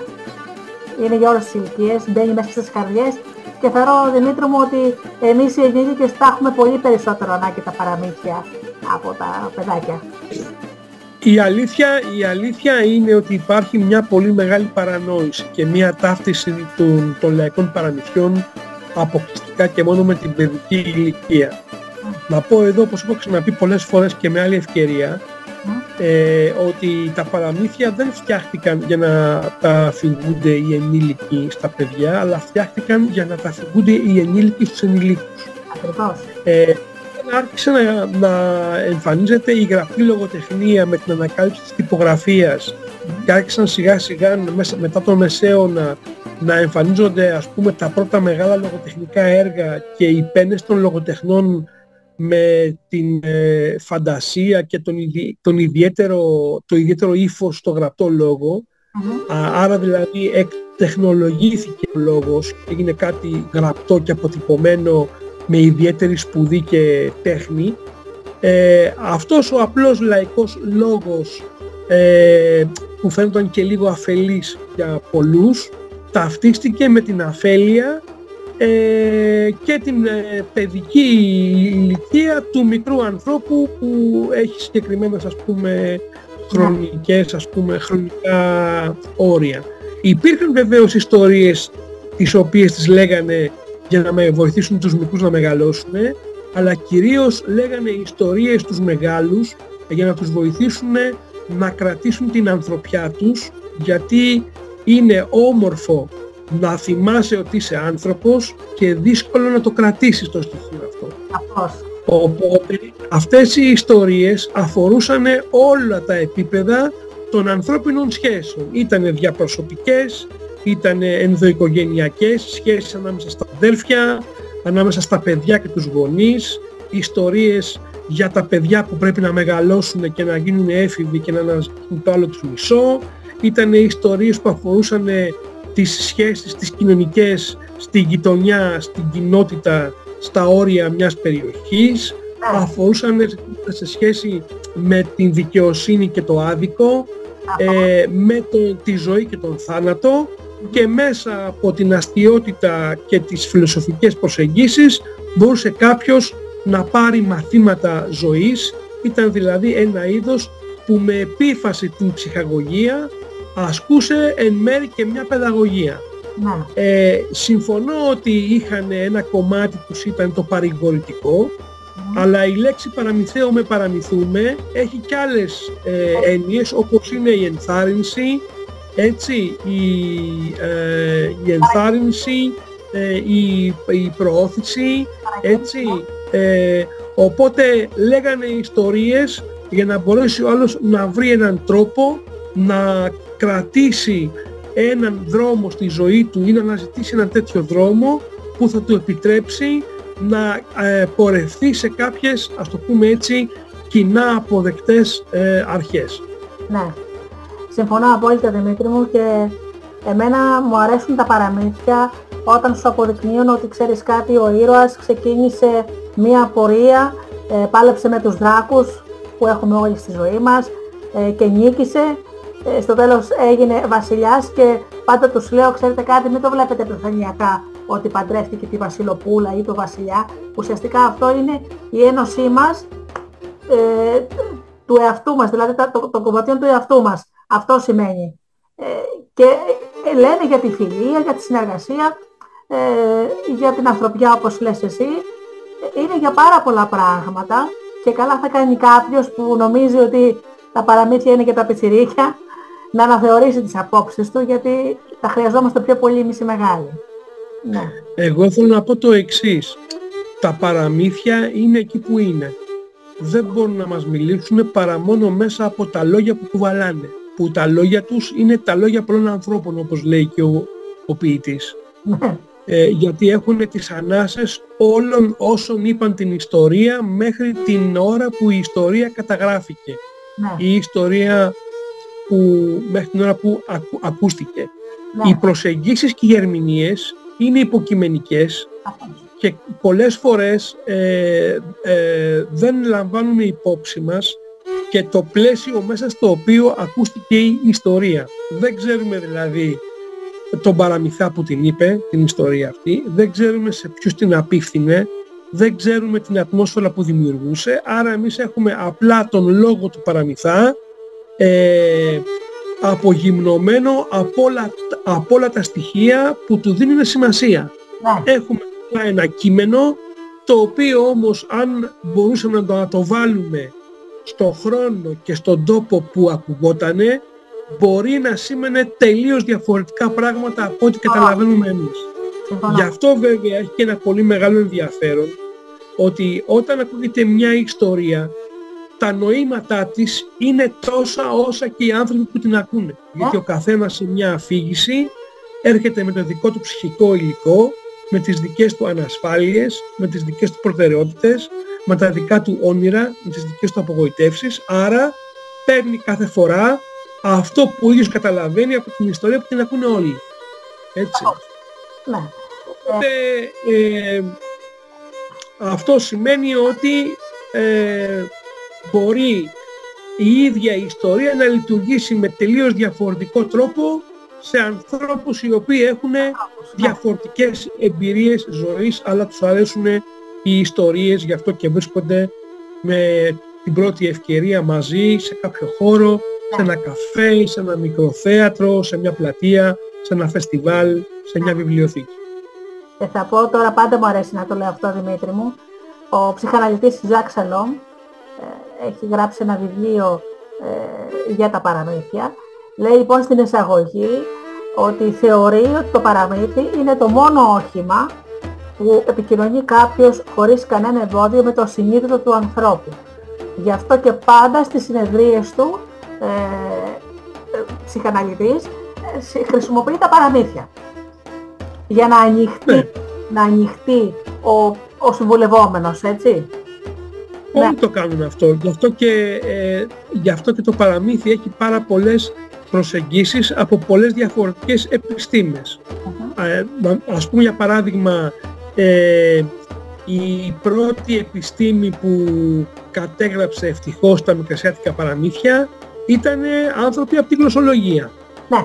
Εντάξει, αργότερα ο ίδιος ο Ντόνης που ήταν μεγάλος γλωσσολόγος ελληνιστής παράτησε τη γλωσσολογία που ήταν ε, η πρώτη του προσέγγιση και ασχολήθηκε με την, με την παραμυθολογία και τη λαογραφία δηλαδή και τον κέρδισε αποκλειστικά ε, το παραμύθι και η μελέτη του από την άλλη πλευρά ως, ως γλωσσολόγου τι λέει η γλώσσα και πώς το λέει αλλά ε, τι νόημα έχει για την τοπική κοινωνία και πώς μια ιστορία μπορεί να ταξιδεύει και να αποτυπώνεται με αυτόν τον πλούτο που κουβαλάει και την ιδιαιτερότητα του κάθε αφ- αφηγητή. Μια από τις ματιές και τις προσεγγίσεις είναι και η, ψυχαλα... η, ψα- η ψυχαναλυτική, έτσι υπάρχει και η ψυχολογική που είναι σε μια τελείως διαφορετική δράση και η ίδια η ψυχανάλυση όσες είναι οι σχολές της, τόσες είναι και οι προσεγγίσεις του παραμυθιού. Ακριβώς. Άρα αυτό τι σημαίνει, σημαίνει ότι είναι ένα είδος Μμμ. που ταξιδεύει στον χρόνο, που εξακολουθεί ακόμα και στον 21ο αιώνα να εγείρει το ενδιαφέρον πολλών διαφορετικών τομέων της επιστήμης, έτσι. Ε, και επειδή είναι και λίγο παρεξηγημένο και τα τελευταία χρόνια βλέπω διάφορες αναρτήσεις σε διάφορες ιστοσελίδες εφημερίδων και περιοδικών ηλεκτρονικών που απαξιούν το παραμύθι, θα έλεγα ε, ότι καλό είναι να μην μετράμε με τη μεζούρα του προκρούστη το παραμύθι που έρχεται από ένα διαφορετικό κόσμο και έχει μια συμβολική λει- λειτουργία και να προσπαθούμε να το ερμηνεύσουμε ή να το απαξιώσουμε γιατί ας πούμε θεωρούμε ότι κουβαλά στερεότυπα. Ναι. Θα ήταν ανόητο να πιστεύουμε ότι δεν κουβαλά στερεότυπα. Και βέβαια κουβαλά στερεότυπα, διότι έρχεται από έναν κόσμο που ταξιδεύει 500 χρόνια πριν τουλάχιστον από το δικό μας. Που ήταν ο κόσμος τελείως διαφορετικός. Ναι. Αυτό που είχε ενδιαφέρον όμως είναι ότι μπορεί να βρει κανείς διαφορετικά παραμύθια για όλες τις καταστάσεις, τις ανάγκες, τα γεγονότα, τις περιστάσεις, τις ηλικίες, τις στιγμές που μπορεί μέσα από αυτά να μιλήσει μέσα από ψέματα μεγάλα και να αποκαλύψει ακόμα πιο μεγάλες αλήθειες για την ίδια την ζωή. Γι' αυτό και εξάλλου ένα τόσο παλιό υλικό εξακολουθεί και αφορά γλωσσολόγους, ψυχολόγους, λαογράφους, κοινωνιολόγους, ανθρωπολόγους, δασκάλους, αφηγητές Ναι. και βέβαια το γεγονός ότι έρχονται εκατοντάδες άνθρωποι κάθε φορά σε μία εκδήλωση, παρακολουθούν χιλιάδες ένα φεστιβάλ και ταξιδεύουν από την Κρήτη για να αφηγηθούν στη- στο Πύλιο ή κατεβαίνουν από τη Θεσσαλονίκη για να βρεθούν στην Καία για παράδειγμα. Έτσι, αυτό σημαίνει ότι έχει αυτή τη δύναμη να μετακινεί τον κόσμο. Τον μετακινεί σωματικά από τον τόπο του και τον κάνει να ταξιδεύει για να συναντήσει ιστορίες και τον μετακινεί και ψυχικά, ενδο, ενδοψυχικά θα λέγαμε, γιατί δημιουργεί αυτές τις οσμώσεις και τις συναντήσεις που επιτρέπουν να μετακινηθεί ο άνθρωπος και να γίνει καλύτερος, να αλλάξει την ποιότητα της ζωής του εάν και εφόσον το επιθυμεί. Γιατί με το ζόρι Με το ζόρι. δεν γίνει Σωστά. Ναι, Δημήτρη μου, μας άρεσαν πάρα πολύ αυτά που είπες. Θα ήθελα να κλείσουμε με ένα, πάντα ζητάω από τους καλεσμένους μου ένα επιμήθειο, δηλαδή ε, κάτι που θα πάρει αυτός που θα μας δει και θα, που θα μας ακούσει, να το πάρει μαζί του. Κάτι δικό σου, που θα μας Ε, κάνει, να, να μας συντροφέψει.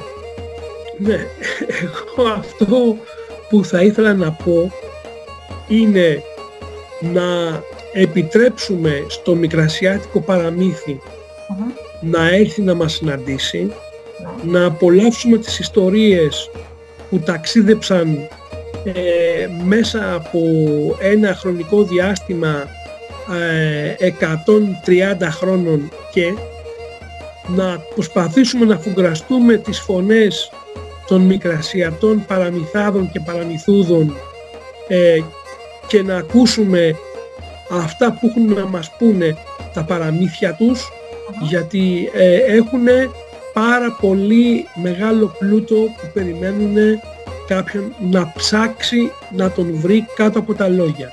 Και επειδή μιλάμε για ανθρώπους που βρισκόμαστε στον 21ο αιώνα και έχουμε την τάση όλα να τα αναλύουμε, όλα να τα ταξινομούμε και να τα τακτοποιούμε, θέλω να πω κάτι.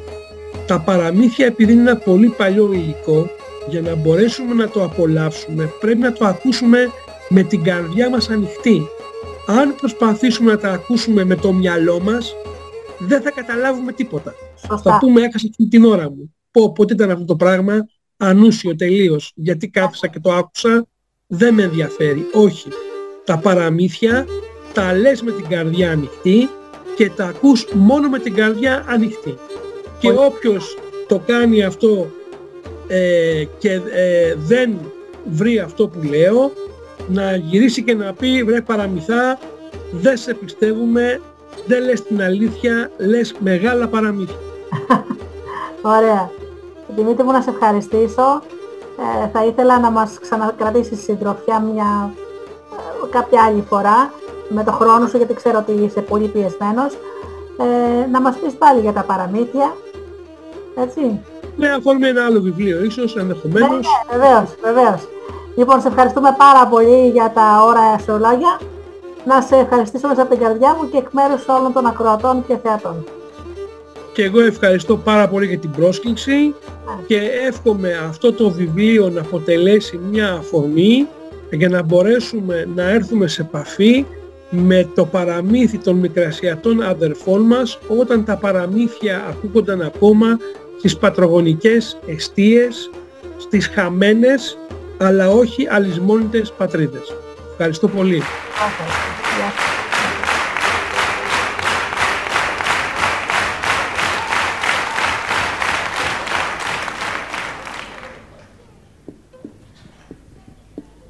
Έχει για Παναγιά. Α, βέβαια, η Κωνσταντινούπολη είναι εκεί. Κωνσταντινούπολη.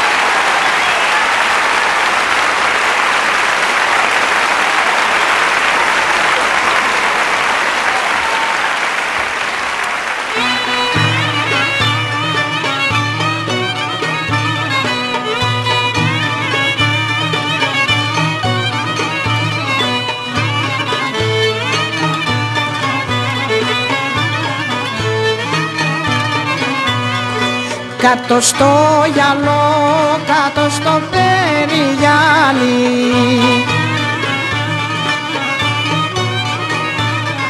Κορίνα, κορίνα αγαπώ, κορίνα, κορίνα αγαπώ.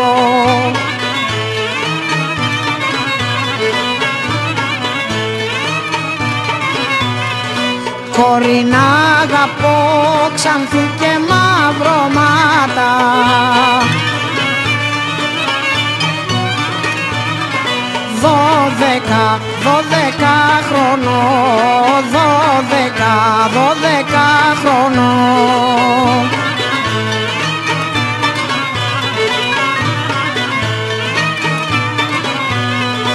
Δώδεκα χρονό που ο ήλιος δεν την είδε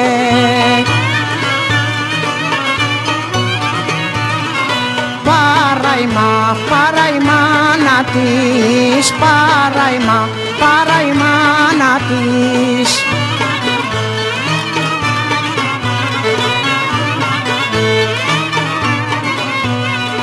Παρά η μάνα της κανέλα τη φωνάζει.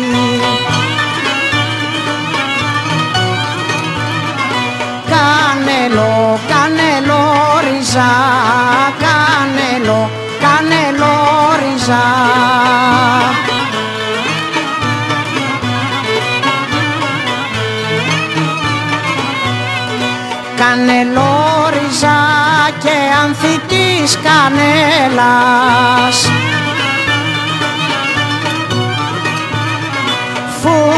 της, φούντα της μιλιάς Φούντα της, φούντα της μιλιάς.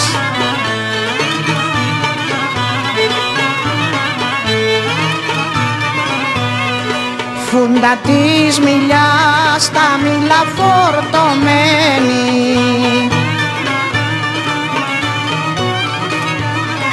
Τα ακούσα, τα ακούσα κι εγώ Τα ακούσα, τα ακούσα κι εγώ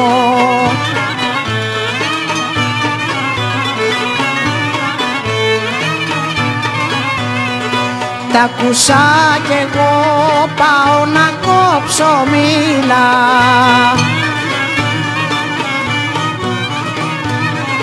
Μίλα δε, μίλα δε νιβρά, μίλα δε, μίλα δε νιβρά.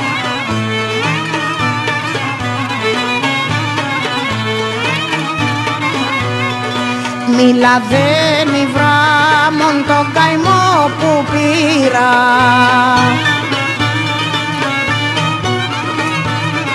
Πέφτωσα, πέφτωσα αρρωστιά, πέφτωσα, πέφτωσα αρρωστιά.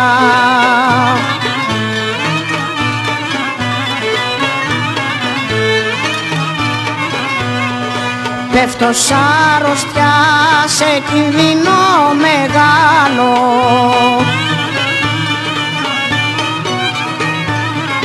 Φέρτε το, φέρτε το γιατρό, φέρτε το, φέρτε το γιατρό.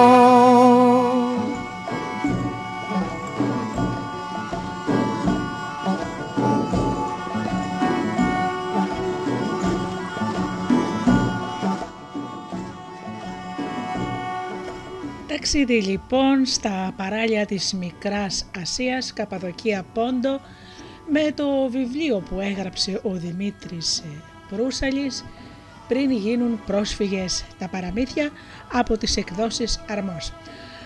Αγαπημένοι μου φίλοι, σας ευχαριστώ θερμά που ήσασταν εδώ αυτές τις δύο ώρες στο Studio Delta.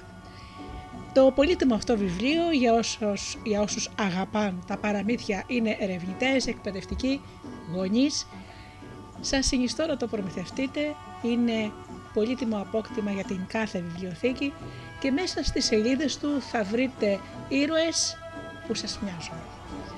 Αγαπημένοι μου φίλοι, εύχομαι να περνάτε καλά, να είστε καλά και αγαπήστε τον άνθρωπο που βλέπετε κάθε μέρα στον καθρέφτη. Καλό σας απόγευμα!